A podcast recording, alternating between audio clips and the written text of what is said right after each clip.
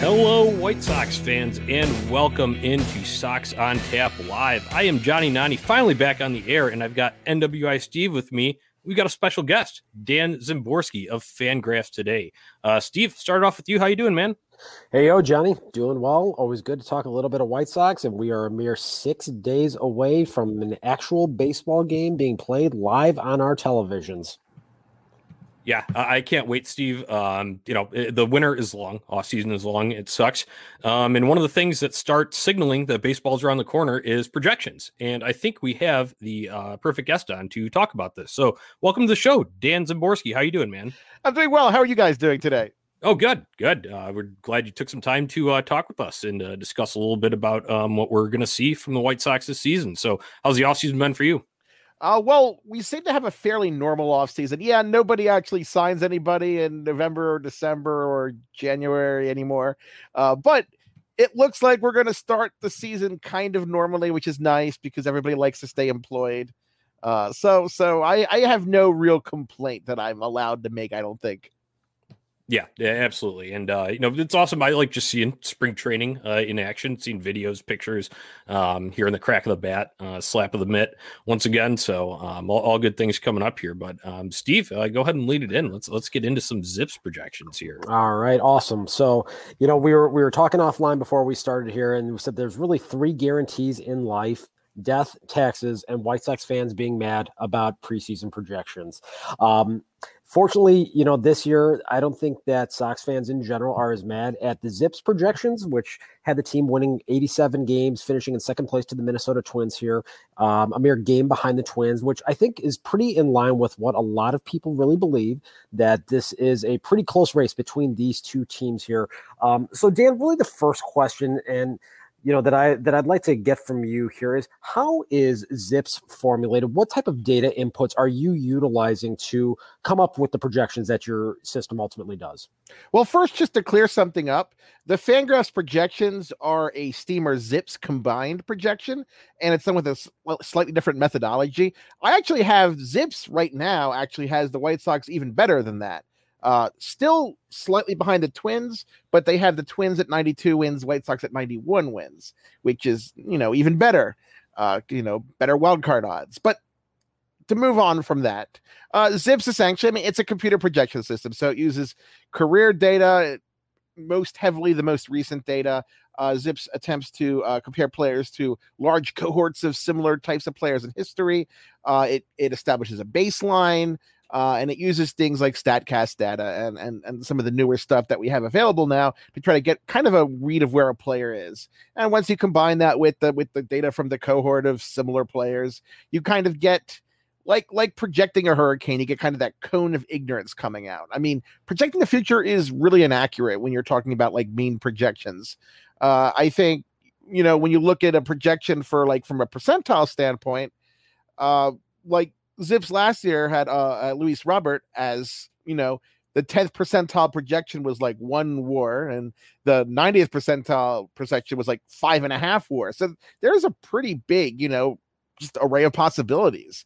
Uh, but, you know, the idea is kind of just to peer through the fog and kind of get a better idea about what's going to happen. Because even if you explicitly make a projection system or not, uh, you are, you know... D- in some level making a projection. Whenever you say you like player X on a team more than player Y, on some level you're making a projection. So I just think of this as kind of trying to do it in a more systematic, objective way to get us like, you know, a starting point to argue and get mad about things. And that it certainly does. So um, just to clear things up, you don't hate the White Sox, and the Zips projection model doesn't hate the White Sox, correct? Well, I'm told I hate every team. So I guess I hate the White Sox, and I hate, you know, everyone else too. So as long as I'm hating everybody, I, I think I think everyone's happy with me. Fair enough. Fair enough. You know, it's, it is, I think, kind of interesting because I believe that there is a segment of baseball fans in general that believe any projection system, whether it's Zips, Steamer, Pacoda, that it is individuals utilizing and inputting their bias in some way to ultimately come to these projections and trying to kind of explain that and, and help educate people on it is a little bit of a daunting task at times here. So um, just kind of having the primer for, from you and explaining, you know, as far as how Zips goes about reaching its conclusions is, is certainly pretty helpful from that standpoint. Um, a follow-up question that I had, obviously twenty twenty data is going to be a little bit interesting in the sense that we had a very truncated season and we had individuals that were dealing with COVID-related issues. Not everyone responded from the virus that had it um, similarly. And you had individuals opting out for the season. And how does Zips kind of take into account those types of things, like an absence from a guy like a Michael Kopech or from someone like a Yoán Moncada that had COVID nineteen and saw a significant decrease in his performance from where it was in two thousand nineteen?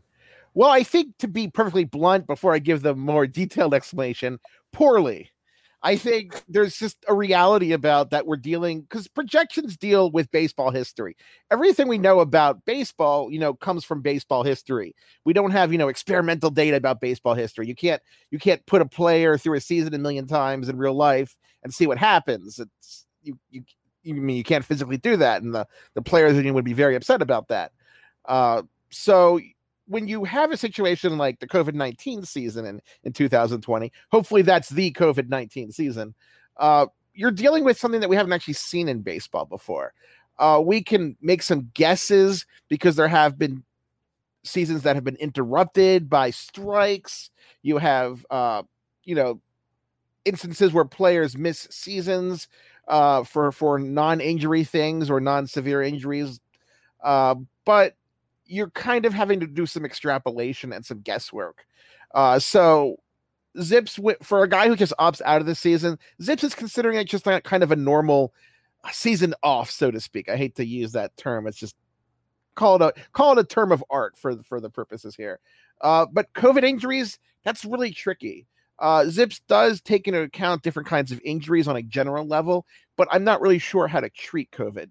Uh, because, you know, the, the doctors don't really have long-term, you know, me- consequences from, from COVID. So I certainly don't, because I'm not an epidemiologist. I, I can never pronounce that. So hopefully someone will forgive me for that. I, so there is some guesswork involved, more than usual. And I kind, kind of the consolation is that everyone else who does projections kind of has the same problem I do. So, you know, misery loves company. Absolutely. Johnny, you got a couple of questions for for Dan here? Yeah. So, I mean, Yoán Moncada, you know, he's trending up big time in twenty nineteen, and then season like last year happens and it's a down year due to COVID affecting him all year. Um, Dan, I didn't know, uh, I know probably some of the guesswork that goes into that. Uh, but if you could explain a little bit for like a specific case like that for White well, Sox fans here. That is, that is the trickiest problem, because a player who misses a month from COVID nineteen, you can kind of, you know, say, hey, it was an injury. Let's just try to treat it as that. It's really hard to evaluate a player playing through an injury because you don't exactly know how they feel on any given day. And even people are are, are fairly poor judges of, of how exactly they're doing and feeling. Uh, you know, there's a guy who feels great and and is underperforming, or someone who thinks that they're failing and isn't. Uh, you, you, it's kind of hard to evaluate exactly what the consequence consequences of that are from a from a the production standpoint. Uh, so Zips could very well be underrating Moncada going into the season.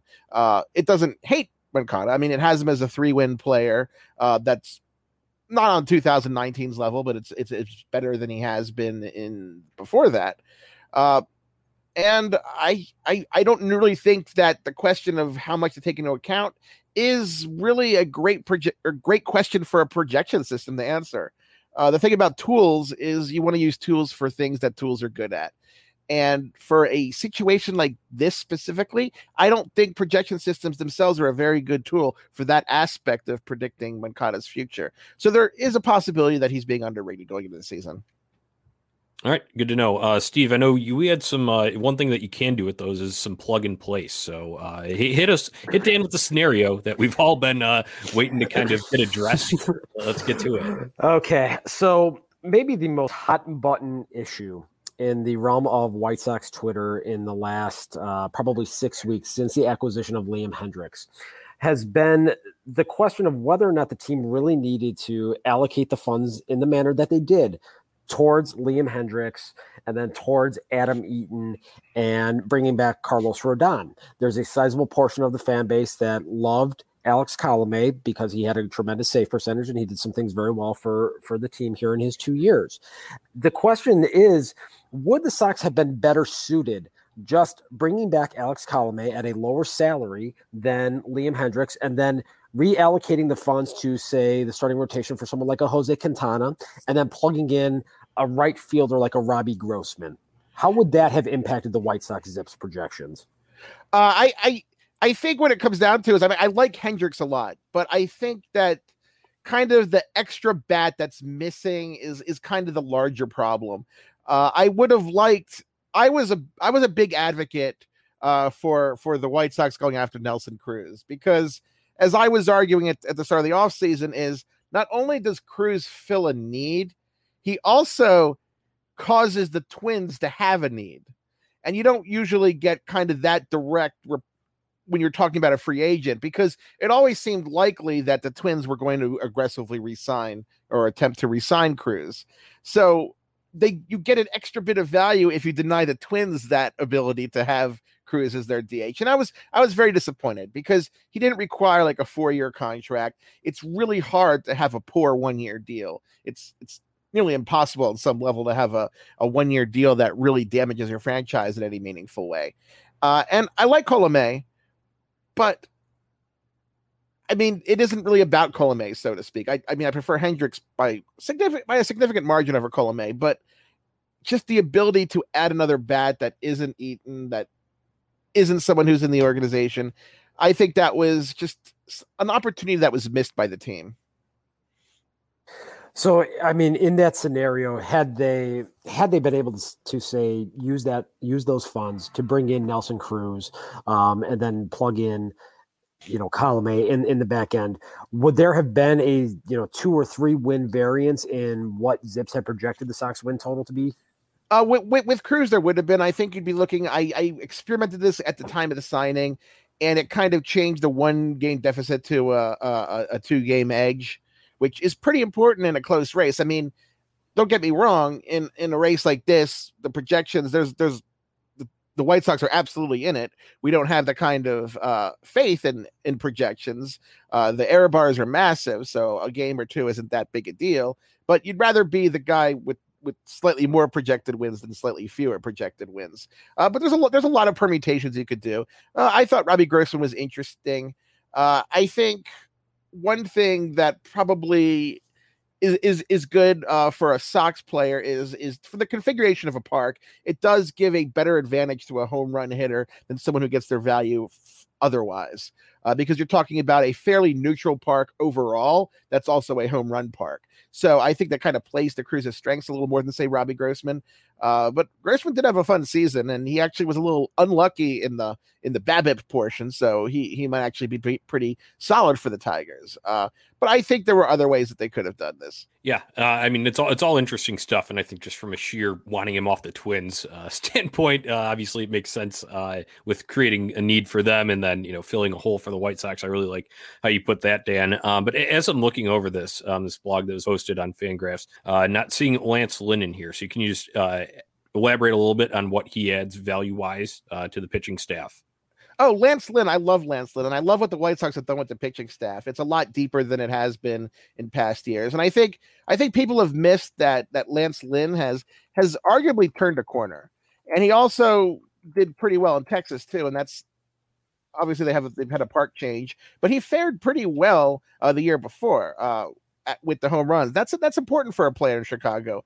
Uh, I know that the projections for uh, Dallas Keuchel liked him in Chicago because he did demonstrate, if you looked at his exit velocity stats against, that he could be not suffer as much as the average pitcher uh, from a home run standpoint, and that, that could have a benefit. Obviously, he allowed very few home runs. Not, you didn't expect to allow that few, but Lynn, Lynn's a great addition, uh, and it wasn't really – I like Dane Dunning, but I think the thing is the White Sox are now in the, you know, they're in the divisional hunt, and I think it's more of a win now thing, and you have to give up something to get Lance Lynn.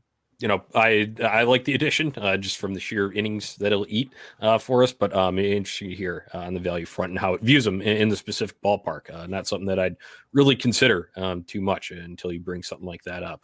Um, I, I was just kind of going a little bit more general too. Um, anyone's like that, um, that maybe a ballpark affects their value, um, how you might not think of it in a regular terms until you look at the projections like that. Anyone league-wide, doesn't have to be White Sox specific or anything, Dan, um, that may be uh, putting themselves in a worse situation this year or significantly improved situation. Usually, usually it's, it's something that you see in the margins uh, and not a gigantic thing. Uh, but I think in a, in a case like this with a, with a very specifically configured park, I think you see that. Uh, I think I think the Rockies uh, kind of lose out on this a lot because I don't think that the team actually realizes that it's a batting average park as much as a home run park, and that there's a real advantage to getting ball and play guys uh, when you're at Coors Field. I'm not quite sure that they actually realize that. Uh, not that I'd be surprised if they didn't realize that. Uh, and the Orioles had a similar kind of situation with the White Sox uh, in that Camden Yards for a long time was a fairly neutral park that was also a decent home run park. And you, you saw the Orioles do that a lot over the two thousands where they had a lot of, you know, and they, they, they still are actually, they have a lot of kind of guys who have interesting power, but not much. Uh, otherwise, uh, you, you saw kind of those guys kind of filter in and out last year, uh, Santander and, and, and, you know, Dwight Smith. And I guess before he stunk, Chris Davis, uh, was kind of that kind of guy. But I, I do think that you can kind of squeeze these things out, and it's it's it's kind of hard to see at times, and there's not always a great opportunity. That that's that's really good information to have there, Dan, and, and some really good perspective kind of looking at it as a whole across the entire league there. Um, Bringing it back to White Sox specifically here, so and looking at some of the individual uh, Zips projections that are out there, um, Zips kind of sees Tim Anderson taking a little bit of a step back um, here in twenty twenty-one. Uh, it hasn't been a slash line at two ninety-one, three eighteen, four seventy-five. So certainly not the gaudy numbers that he has put up in two thousand nineteen and two thousand twenty. Um, what what do you think it is about Tim Anderson's offensive profile specifically? Is it just his over aggressiveness that ultimately a system like Zips isn't necessarily going to believe in long-term? It, it, it's hard to say because uh, the thing is, I mean, you look at his batting average and balls in play, and Zips believes that a little more every year. Uh, you'll, you'll find that Zips actually projects him now to be up to a three forty-six batting average and balls in play for two thousand twenty-one. Uh, that's up from like, I think three thirty last year. And it was like three twenty something the year before. It, it, it, it's hard when a player is doing something so different, because it's it's hard to maintain that long term, and we still haven't really seen if he can do that.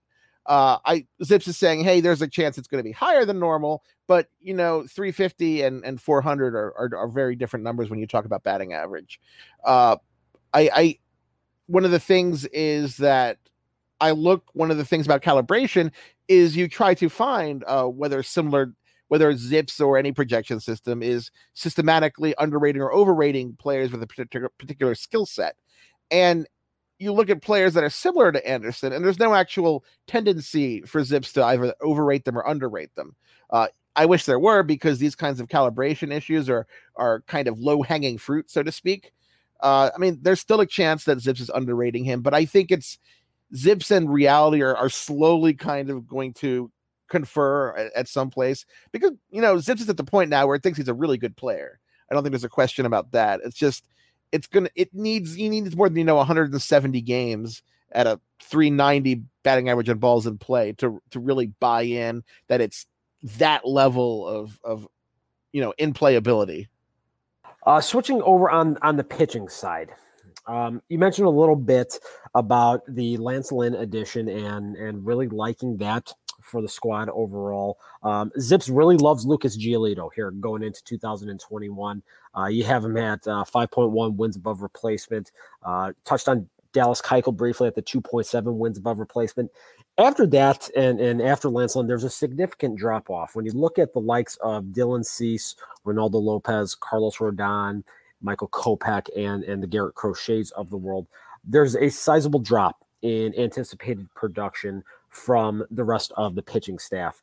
Um, what do you think it is that, you know, that group of, of pitchers ultimately needs to do in order to really overcome and outperform the projections that you have in place for them? Well, I think the problem with Kopech right now at this point is uncertainty. It's been a while now since he's had a full healthy season of playing baseball. And that that's a pretty big deal for a young pitcher, especially a pitcher who is still kind of raw in, in, in a lot of ways. Uh, and Kopech, along with Tanner Scott, is one of two pitchers in the Zips who have had a noted bimodal distribution of, of their uh, results. And for, for people that, that aren't quite familiar with what I'm getting at, what it means is that Zips, unlike s- seeing them as like, you know, variance of the nice normal little bell curve, it sees a very high chance that Kopech is a superstar, a very strong chance that he's a complete bust, and the chances that he's just a normal average pitcher as kind of much reduced compared to the average pitcher. He's a very boom or bust type talent. And when you take a guy like that, and, you know, he hasn't pitched against major league hitters since two thousand eighteen. That's kind of a problem. Uh, so I, I think that, yeah, the projections for him aren't great, but that just reflects that we, we don't know. Uh, in, in Cease's case, I mean, Zips is not particularly negative on him.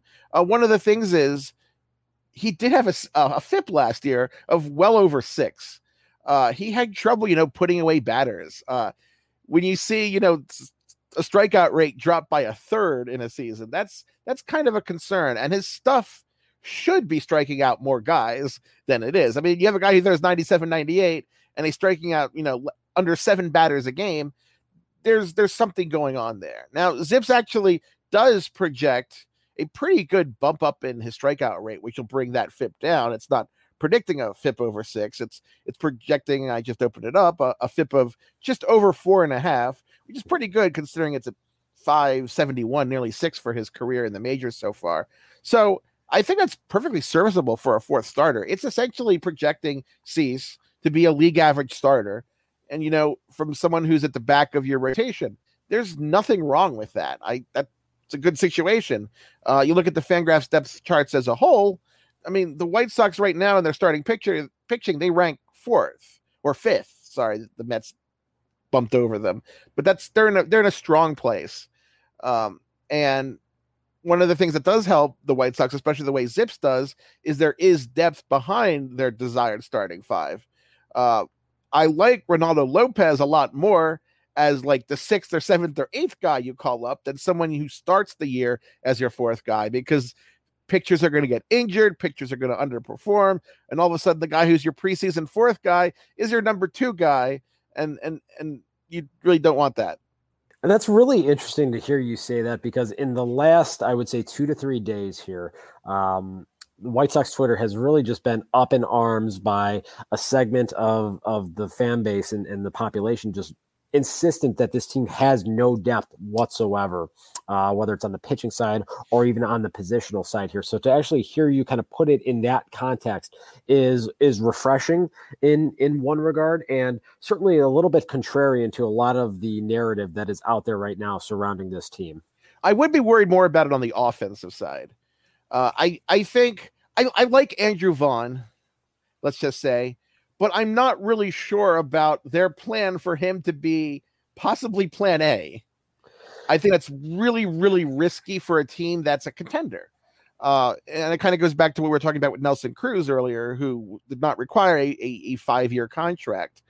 Uh, a terrific prospect, but also a terrific prospect who hasn't played above high A ball in actual, you know, baseball games, and didn't really hit with power so far in a very limited sample size in the majors, I mean, in the minors, but, you know, you'd be a lot happier if he had hit fifteen home runs in the minors and in a cup of coffee down there rather than six home runs. So there, there are some depth concerns with the offense, but I am more confident about the depth for the rotation. And I think that's completely fair. And I know on this show in particular, Johnny and I, as well as uh, Tony and Buzz are, are two cohorts here. Um, We've all kind of taken the position that having a reliance on Andrew Vaughn as the opening day D H, again, for the reasons you cited, for a guy that's had like one hundred twenty plate appearances in high A ball. So, you know, we're not talking about a guy that does have an extensive track record. And for a team that is coming out and directly saying that the goal in two thousand twenty-one is to win the World Series, um, I've always found that to be a little bit problematic and really putting, I think, some undue pressure on a guy who just simply isn't as seasoned against high-level pitching here to expect him to just come up right away and start mashing on a team that's saying that it's World Series or bust. Yeah, I think what it what it comes down to is, let's say that they that they signed a D H to a one-year deal, and the, the D H works out. The existing players have no uh, have have have no problems. Andrew Vaughn destroys the minors. That's not actually a problem. The, no team has ever had a problem of too many talented players. Creative teams figure out how to work in talented players. Creative teams figure out how to make trades to take advantage of when they have, uh, you know, a surplus of players in a position that can contribute. Uh, I look at the Padres uh, and, and Cronenworth. They had the opportunity to sign Kim, even knowing Cronenworth is, is good at second base. But there's, they are saying, you know, this isn't actually a problem for us. We'll still find ways to play Cronenworth and everybody. And I, I think that the White Sox should have treated uh, Vaughn in a way, the way the Brewers treated Heuer, who they knew he was advancing through the minors uh, steadily, but they didn't necessarily just start the season with him at the position. They let him make it, they let him bash his, bash his way into the majors, essentially. Uh, essentially, you know, pushing guys out of the way, making, you know, push Travis Shaw out of the way and making it a non-problem. No, if Andrew Vaughn is awesome in the minors and double A this year and then triple A, it's, it, it's not an issue for the White Sox. Nobody has ever suffered from too much talent. And I think that you would have kept, you know, the downside of the team from being less, because risk is the friend of a rebuilding team, but it's not the friend of a contending team.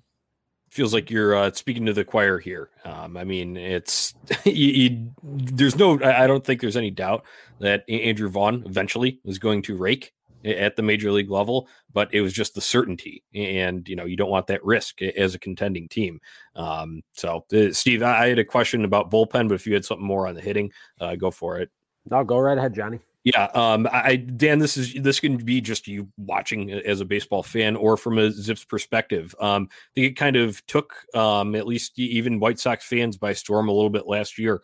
Um, how effective guys like uh, Codi Heuer, Matt Foster, and Garrett Crochet were coming up. Um, what kind of impact do you think uh, they'll have going forward this year? And then um, you know, is does it add so much value to where it's a Uh, scale tipper, or is it going to be more minor contributions, or is there regression in the future? I just wanted your thoughts in general um, on any of those guys, because uh, some names that maybe weren't as uh, expected uh, to be those as big of con- uh, contributors as they were last year, uh, but they ended up doing so. So um, I just wanted your thoughts on that in general. Well, well, well Zips isn't really high on Matt Foster in particular. Uh, Zips does right now, if you rank them, Zips does have the White Sox as the number three bullpen in baseball. So at least the projections are pretty high on them. I mean, ha- having Hendricks at the front of your, your, your bullpen is really, really good. So even if I'm saying, you know, I'd prefer a D H, I mean, that's not because I don't think Hendricks is good. I think he's terrific, and I'm, I'm super excited about it. Uh, I, I, I like the, the bullpen, and I think that they've done a good job building a bullpen on the cheap. Uh, they didn't go the Rockies way of, you know, signing endless free agents uh, to, to fill out the bullpen, because if you're going to go after, you know, relievers and you're not getting a deal, go after someone like Hendricks. Don't go after kind of like the second tier. I think that's where you get burned, and the White Sox have have avoided that. Uh, I I have pretty much no worries or, you know, significant worries about either the, the, the rotation or the bullpen for the White Sox. My concerns are really just kind of, they, I think they needed one more bat, and they could use a little more depth in the offense. Uh, I'm, I mean, I'm pretty positive about the, about the team. Uh, I think only the Yankees are probably clearly better from a stand than the, if you look at the tier above, I think only the Yankees really stand above them in the American League. Uh, but the Yankees have downside of their own. You look at their pitching staff, they have some depth concerns of their own. If they lost Cole to something, and they could, that the wheels could come off very, very quickly if, if, you know, a couple heads a couple coins flipped the wrong direction. So I'm I'm pretty happy with where White Sox are, and that includes the bullpen.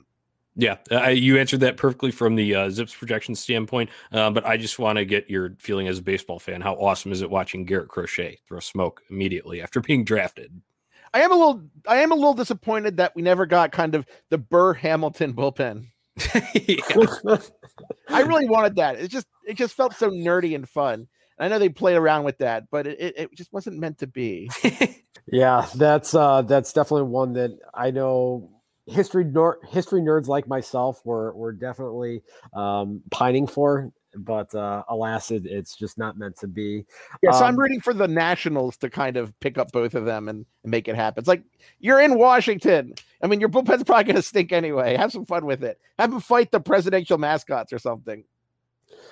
Now, look, that that in itself right there would be worth the price of admission right there.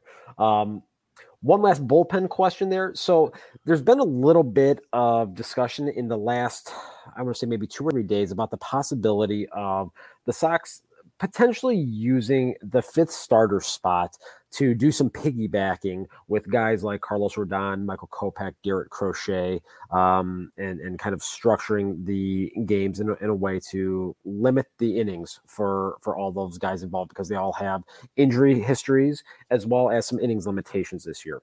Um, if, if the Sox were to do that in the early phases of the season using uh, piggybacks or openers in that number five spot, what what kind of impact do you think that that would have on, on, on the team and their ability to win games early on? I don't think I don't think it would have a major impact, but I think it could be smart tactically, uh, because what the White Sox have is they have some of those guys with questions, and you're going to have them on the roster. And this, you know, it makes sure that they're not having, you know, just endless one inning appearances, uh, because long relief to an extent is is kind of dead in baseball. Uh, So I, I do like that idea, and it, it goes back to Lance Lynn. One of the reasons he's so valuable is because the White Sox have a lot of interesting players who, you know, are injury risks or aren't, you know, up to the point where they're where you can have them throw six or seven innings a game. Uh, I mean, the Astros showed that very well in the playoffs uh, the, the last few years. That beyond, you know, Cole, first Cole, and then Verlander, that, you know, they have some guys who can really throw hard for four or five innings who you may not want to see for six or seven or eight at this point. Uh, so if they're creative, uh, I, I'm all for it. I'm not really sure how well Tony La Russa will manage that, because it's, it's hard to manage against what you've, how you've, you know, managed in, in, in your career. And you didn't really see starting pitchers used in that kind of way. Uh, maybe he, maybe I'm being too judgmental. Maybe he can, maybe he's fine with kind of, you know, learning a new trick at this point. Uh, so that would, that would be my one question, I think. Uh, otherwise I think, I think it's a good idea. Dan, the, the last question that I had for you here, and again, we really appreciate your time here tonight. Um, say it's late July and the Sox are, say, in first place by a game over the Twins when, when the deadline is here, and right field still is a little bit of a black hole. Adam Eaton is either hurt or underperforming, and Andrew Vaughn just simply isn't um, coming up and lighting the world on fire at, at the D H spot there. Which of those two positions right there do you think the team would need to address first and foremost here to cap off a division title? I think you could. I think it's probably, might be best to consider it one problem, because you do have some flexibility. Uh, I know that that. Certain guys don't really want to D H, but I think for a, a stretch run as a kind of a opportunity to get another bat in the lineup, I think that that kind of thing will go over a lot better. I think really it depends on who's available. It, it's hard to, you know, say exactly where the exact need will be and who will be willing to trade that exact need. There's a, there's a lot of moving parts there. I think that the White Sox, if, if the opportunity arises, they, they should be op- opportunistic in this way. Uh, I think that's that's important as as you, as you go into a into a stretch run, but it, it's really hard to get too specific because I don't know what's going to happen. I mean, there are a lot of possibilities out there. I mean, what what if, you know, Chris Davis, the the non-Orioles one, is having a big season, and and and you can pick him up for, say, a a. third tier, you know, your your number fourteen prospect or something. I think that that's really, really interesting. Uh, but, you know, we have to really see what happens at the deadline. Oh, yeah, that's fair. Yeah, that's the tough part about uh, projecting this stuff. Uh, you talk about that with, uh, you know, your models and stuff, but um, yeah, just where, where teams are going to be. Um, I don't know exactly. So, um, Steve, I, I didn't have too much else. I just want to say thanks to Dan uh, for jumping on and talking. Uh, if you got a final one, rattle it off, and uh, we, we can uh, let Dan be on his way, and we'll finish out with our uh, standard reads here. No, no. Again, Dan, thank you very much for for hopping on with us here again, talking about the the Zips uh, projection system here, how it relates specifically to the White Sox, and uh, this has been fun as always. We really appreciate you coming on. Well, thanks for having me on, guys. Yep. Have a good night, Dan. Have a good one. Do the same. And thank you once again. That was Dan Zimborski uh, from Fangraphs, uh, running down some White Sox Zips projections, uh, some other stuff around baseball as well. Um, Steve, uh, good, good to get on, ask those burning questions. Um, you know, uh, I, I don't know about you, but it, it's we're getting close, and I'm just excited for White Sox baseball to be back. Um, oh my God, dude! Like, look, six days from now, we're gonna be sitting here. There's gonna be a game on the television right now that we're actually going to be able to watch, and people are going to be able to freak out about some little minute detail, whether it's Dylan Cease or Ronaldo Lopez or somebody not having command that very first game on February twenty-eighth, and everyone's going to freak out and lose their minds. And look, I'm here for it. I need that right now. Yeah, yeah, absolutely. I, I'm with you. I can't wait for the kind of little petty stuff like that. It's stuff that dur- as the season wears on, Steve, I think that can kind of drive you nuts. But as soon as the off season rolls through, and you don't have that, then it's like, well, I miss it. It really is. It's like that absence makes the heart grow fonder, you know, as, yeah. as the saying goes here. And look, we've been without baseball every day in our lives uh, with the White Sox for, you know, it's been almost, you know, five months now at this point here. I mean, they were eliminated on October first by, by the A's. So, mm-hmm. um, it's just, it's time, and it's going to be good to kind of have that back as part of our daily rhythm and daily routine again, even though, you know, because once again, the White Sox uh, flagship television home is only broadcasting six spring training games this year. I mean, look, they got to get those pivotal reruns of the Heartland Poker Tour and and uh, and Missouri Valley, uh, you know, women's basketball games. Look, those are huge ratings draws, you know, so we, we got to take advantage of that. We certainly don't want to overextend our product here with a, a, a baseball team that people really want to see right now. Oh, Steve, I, I know it. it too, section, too soon. You know, too soon. What, what really grinds my gears here? Yeah, no, that all those not being on. Uh, at least there, there will be some webcasts and whatnot. So, um, you know, it'll be interesting. You know, Steve, there's a couple, you know, kind of generic topics, or I guess more general as we're rolling through. Um, I, I'm kind of excited to hear Len Casper on the radio call, so there'll be a little bit of that too uh, going on this season. I would imagine he'll make some T V booth appearances as well.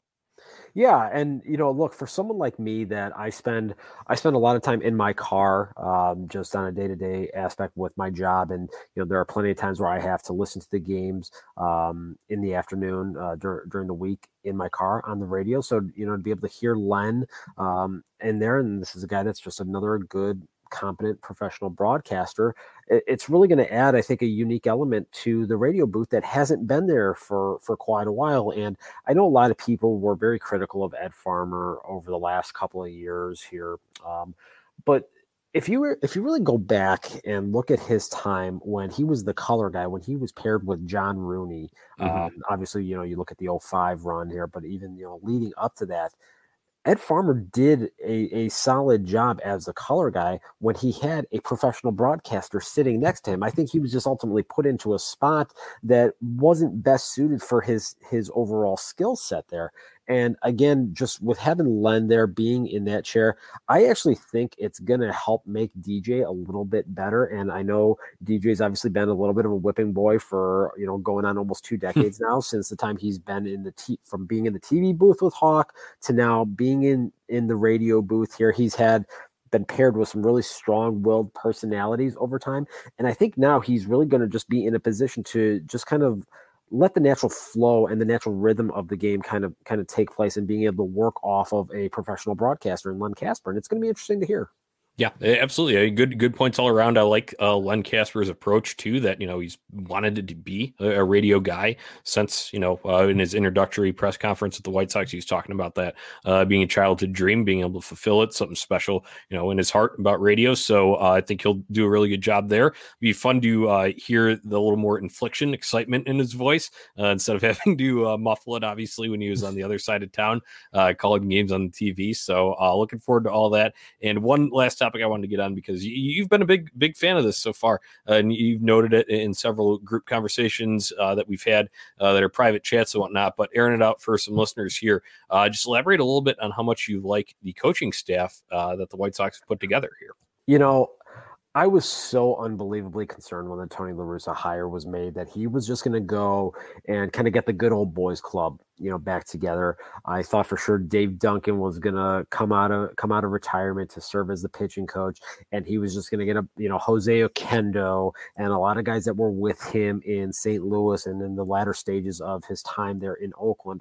But they've really assembled, I think, a very sharp, analytical, forward-thinking, modern staff. When you look at guys like Ethan Katz on there, um, Miguel Cairo, who was someone that wasn't on my radar as as a bench coach, a guy that really has, if you look at, at his background, has has a really nice background, and a lot of people in and around the game of baseball have just overwhelmingly positive things to say about him. Uh, then you look at uh, Shelly Duncan and and just some of the other people that they've brought in on the coaching and the analytics side of it here. So, you know, it really looks as though he's he's trying to infuse new modern ideas that are being a little more pervasive in the game, but also blending it with some of his old approach that he obviously had successful or excuse me, had success with. And and look, I've I've said this, and I think there are a lot of people out there that have been overstating the point that, oh, you know, the game has passed Tony La Russa by. And I think that's a bunch of bullshit, if I'm being completely honest with you. I think there are certainly aspects of, of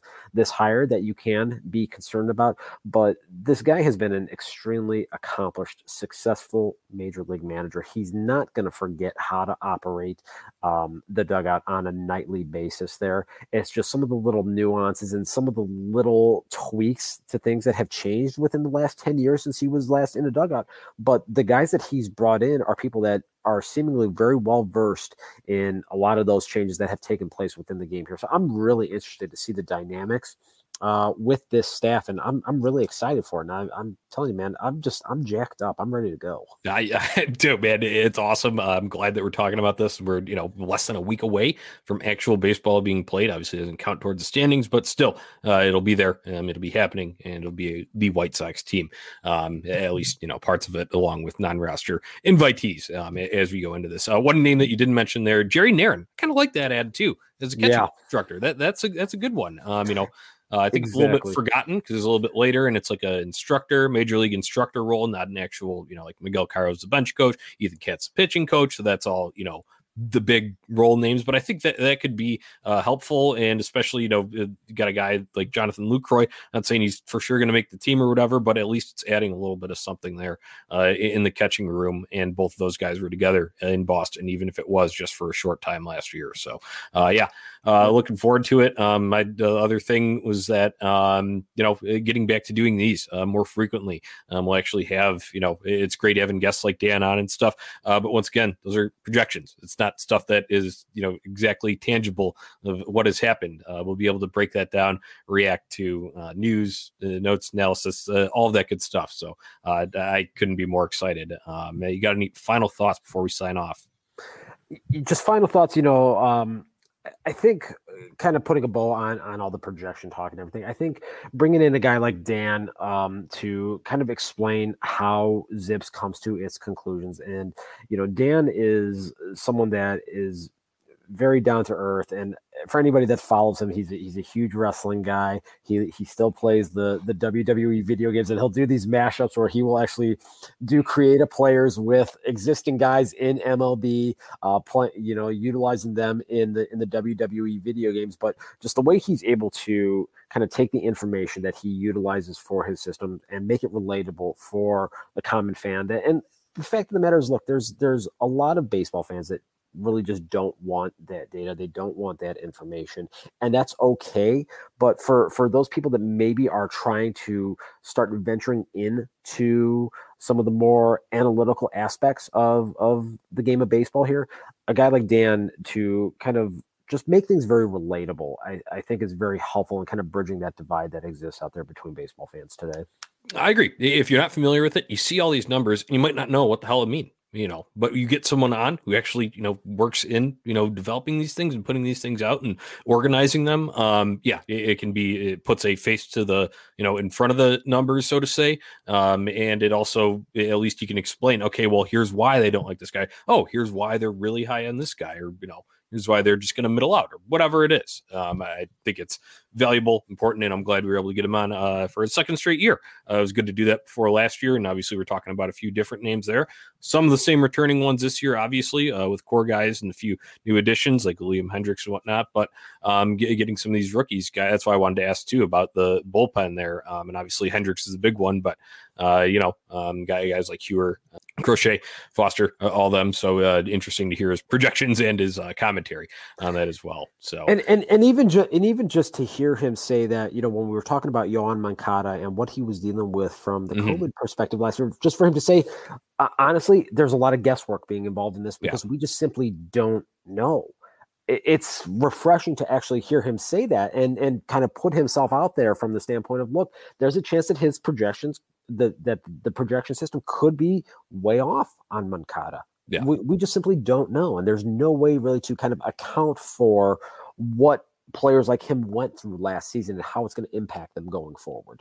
Just from, uh, like you said, the production aspect of the numbers of what they're going to be, and then also just how he's feeling day to day. Like they can't, it can't, a computer can't project that. So uh, good to hear him, you know, uh, reassure that that's, uh, you know, all stuff that goes into consideration uh, with with the Zips projections that they do over at Fangraphs. So um, I'm about uh, finished with everything I got here. Uh, any final burning things you need to get off before we uh, um, go and sign out?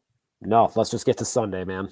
Absolutely. Get us to Sunday. All right. Uh, once again, thank you for tuning into Sox on Tap. You can go and follow us on Twitter and Instagram at Sox on Tap. All of our individual panelist handles are in the handy uh, banner at the bottom here. Go and follow us there. Uh, like the Facebook page, follow us on YouTube, and you can get more of these live broadcasts. Uh, it'll be nice to start doing these more frequently. And uh, also in podcast version, this will also be uploaded and found on all your favorite platforms. So please go subscribe, rate, and review, and you'll get them right in your queue uh whenever these drop on those platforms. So um Steve, let's send it out. White Sox forever. White Sox for life.